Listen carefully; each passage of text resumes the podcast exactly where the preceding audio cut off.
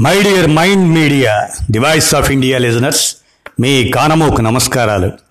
మోహనవచనం పరిజ్ఞాన హితపాండం. అంటే నే చదివిన చరిత్ర పాఠం మీకే వినిపించాలని వచ్చా. ముఖ్యంగా ఈనాటి అంశం మన భారతదేశ చరిత్రలో రాజపుత్రుల యుగం గురించి మనం తెలుసుకుందాం. భారతదేశ చరిత్రలో రాజపుత్ర యుగం విశిష్టమైంది. దేశభక్తి ధైర్య సాహసాలకు పేరు పొందిన రాజపుత్రులు సమర్థ పరిపాలనను అందించారు. వీరి కాలంలోనే భూస్వామ్య వ్యవస్థ విస్తరించింది. హిందూ మతంతో పాటు ఇస్లాం మతాన్ని ఆదరించారు. భాష సాహిత్యాల అభివృద్ధికి వాస్తు కళారంగాల విస్తరణకు కృషి చేశారు.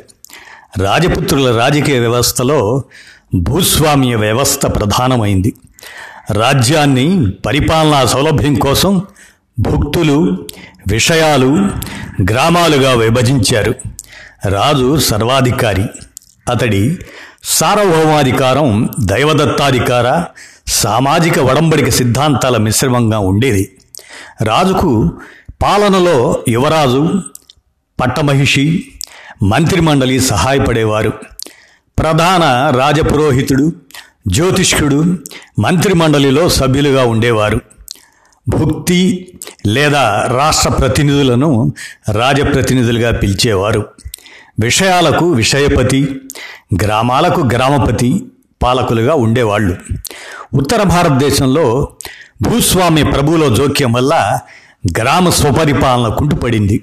కానీ ఇదే సమయంలో దక్షిణాదిన చోళుల పాలనలో గ్రామ స్వపరిపాలన చక్కగా సాగింది. రాజు సొంత సైన్యంతో పాటు భూస్వాముల సైన్యము రాజ్య విస్తరణలో సహాయపడేది. సైనిక సేవ కేవలం రాజపుత్రులకే పరిమితమై ఉండేది. సైనిక వ్యయం అధికంగా ఉండడం వల్ల ప్రజలపై పన్నుభారం ఎక్కువగా ఉండేది. న్యాయపాలనలోనూ రాజే సర్వాధికారి. భక్తుల్లో దండనాయకుడు న్యాయాన్ని నిర్ణయించేవాడు. రెవెన్యూ పాలనలో భూస్వాముల ఆధిపత్యం ఉండేది. భూమి శిస్తు నిర్ణయించి వసూలు చేసే బాధ్యత వీరిదే. రాజపుత్ర యుగం నాటి సామాజిక వ్యవస్థలో అనేక మార్పులు సంభవించాయి. కుల వ్యవస్థ వర్ణ వ్యవస్థ జటిలమయ్యాయి. కుమ్మరి చేనేత కంసాలి మంగలి జాలరి మేళగాడు ఇలాంటి కులాలు ఉపకులాలతో పాటు రాజపుత్రులనే కొత్త కులం ఆవిర్భవించింది. కాయస్థ కులం ఈ కులంలో ఈ కాలంలోనే వచ్చింది. అధికంగా శ్రమించే కులాలను అస్పృశ్యులు అంటరాని వారిగా పరిగణించేవారు. భూస్వామ్య ప్రభువులుగా వ్యవహరించే రాణాలు సామంతులు శక్తివంతమైన వర్గంగా ఎదిగారు. ఓడిపోయిన రాజులు స్థానిక అధిపతులు యుద్ధ నిపుణులు తెగ నాయకులు ప్రత్యేక భూస్వామ్య వర్గాలుగా ఆవిర్భవించారు. రాజు వీరికి దానం చేసిన భూములను భోగభూములు లేదా జమీ భూములు అనేవాళ్ళు. ప్రభుత్వ పదవులను వంశపారంపర్యంగా అనుభవించేవారు. ఆడపిల్ల పుట్టగానే చంపే ఆచారం ఈ యుగంలోనే ప్రారంభమైంది.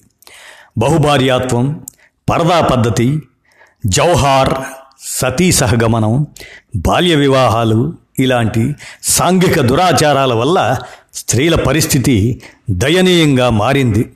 స్త్రీలకు భూమి హక్కు ఉండేది కానీ విద్యా అవకాశాలు చాలా తక్కువ. రాజపుత్ర యుగంలో జైన బౌద్ధ మతాలు క్షీణించి హిందూ మతం అభివృద్ధి చెందింది. శైవ వైష్ణవ మతాలకు ఆదరణ పెరిగింది. భక్తి ఉద్యమాల ప్రభావంతో త్రిమూర్తుల ఆరాధన ప్రాధాన్యం పొందింది. ఉత్తర భారతదేశంలో శక్తి ఆరాధన స్త్రీ దేవతల ఆరాధన మరింత పెరిగింది. హిందువులు స్త్రీమూర్తిని దుర్గా కాళీ రూపాల్లో శివుడి అర్ధభాగంగా భావించి పూజించేవారు. అనేక దేవాలయాల నిర్మాణాలు ఈ రాజపుత్ర యుగంలో హిందూ మతానికి దక్కిన ఆదరణకు సాక్ష్యాలుగా నిలిచాయి. రాజపుత్ర యుగం నాటి ఆర్థిక వ్యవస్థ ప్రధానంగా భూస్వామ్య వ్యవస్థపై ఆధారపడింది. వ్యవసాయం చేయడంలో ప్రత్యక్ష పాత్ర లేనివారు వ్యవసాయం ద్వారా వచ్చే మిగులు ఆదాయాన్ని వారసత్వ హక్కుగా అనుభవించే ఆర్థిక వ్యవస్థనే భూస్వామ్య వ్యవస్థ లేదా ఫ్యూడలిజంగా పేర్కొంటాం. ఈ యుగంలో అదనంగా పంటలు పండించి వాణిజ్యం చేసే ప్రయత్నాలు చేయలేదు. భూస్వామి ప్రభుల ఒత్తిడి వల్ల రైతులు కనీస పంటలు పండించటమే మేలని భావించేవారు. వాణిజ్యం నాణేల చలామణి తగ్గిపోయాయి. రోమన్ ససానిడి రాజ్యాలు దెబ్బతినడంతో విదేశాల్లో భారతీయ వస్తువులకు గిరాకీ తగ్గి విదేశీ వాణిజ్యం క్షీణించింది. కోస్తా బెంగాల్ ప్రాంతాల్లోని పట్టణాలు పశ్చిమాసియా ఆగ్నేయాసియా దేశాలతో వర్తక సంబంధాలను కొనసాగించాయి. పట్టణ ప్రాంతాల్లో ఉండే వృత్తి పనివారి సంఘాలు వాటినే మనం శ్రేణులు అంటాం. అదే సిండికాలిజం. దాని ప్రాముఖ్యం తగ్గిపోయింది. భూమి ఇచ్చిన రాజు సేద్యం చేసే రైతు ఇద్దరూ బలహీనపడి భూస్వామ్య ప్రభువులు బలపడ్డారు. భూమి శిస్తు కంటే అధికంగా పన్నులు చెల్లించడం వల్ల రైతులు ఆర్థిక మాంద్యంలో కూరుకుపోయారు. దేవాలయ అధికారులు రైతుల నుంచి పన్నులు వసూలు చేసేవారు. రాజులు సామంతులు సైనిక వ్యయంతో పాటు దేవాలయాలు కోటల నిర్మాణానికి వాటి అలంకరణకు అధికంగా ఖర్చు చేసేవారు. ఈ విధానాలే అనంతర కాలంలో విదేశీయులు మన దేశంపై దాడి చేసి దోపిడీ చేయడానికి కారణమయ్యాయి. ఇది చరిత్ర. చరిత్రలో భారతదేశ చరిత్రలో రాజపుత్రులు వాళ్ళకు సంబంధించినటువంటి చరిత్రని మనం వినిపించాం. ధన్యవాదాలు.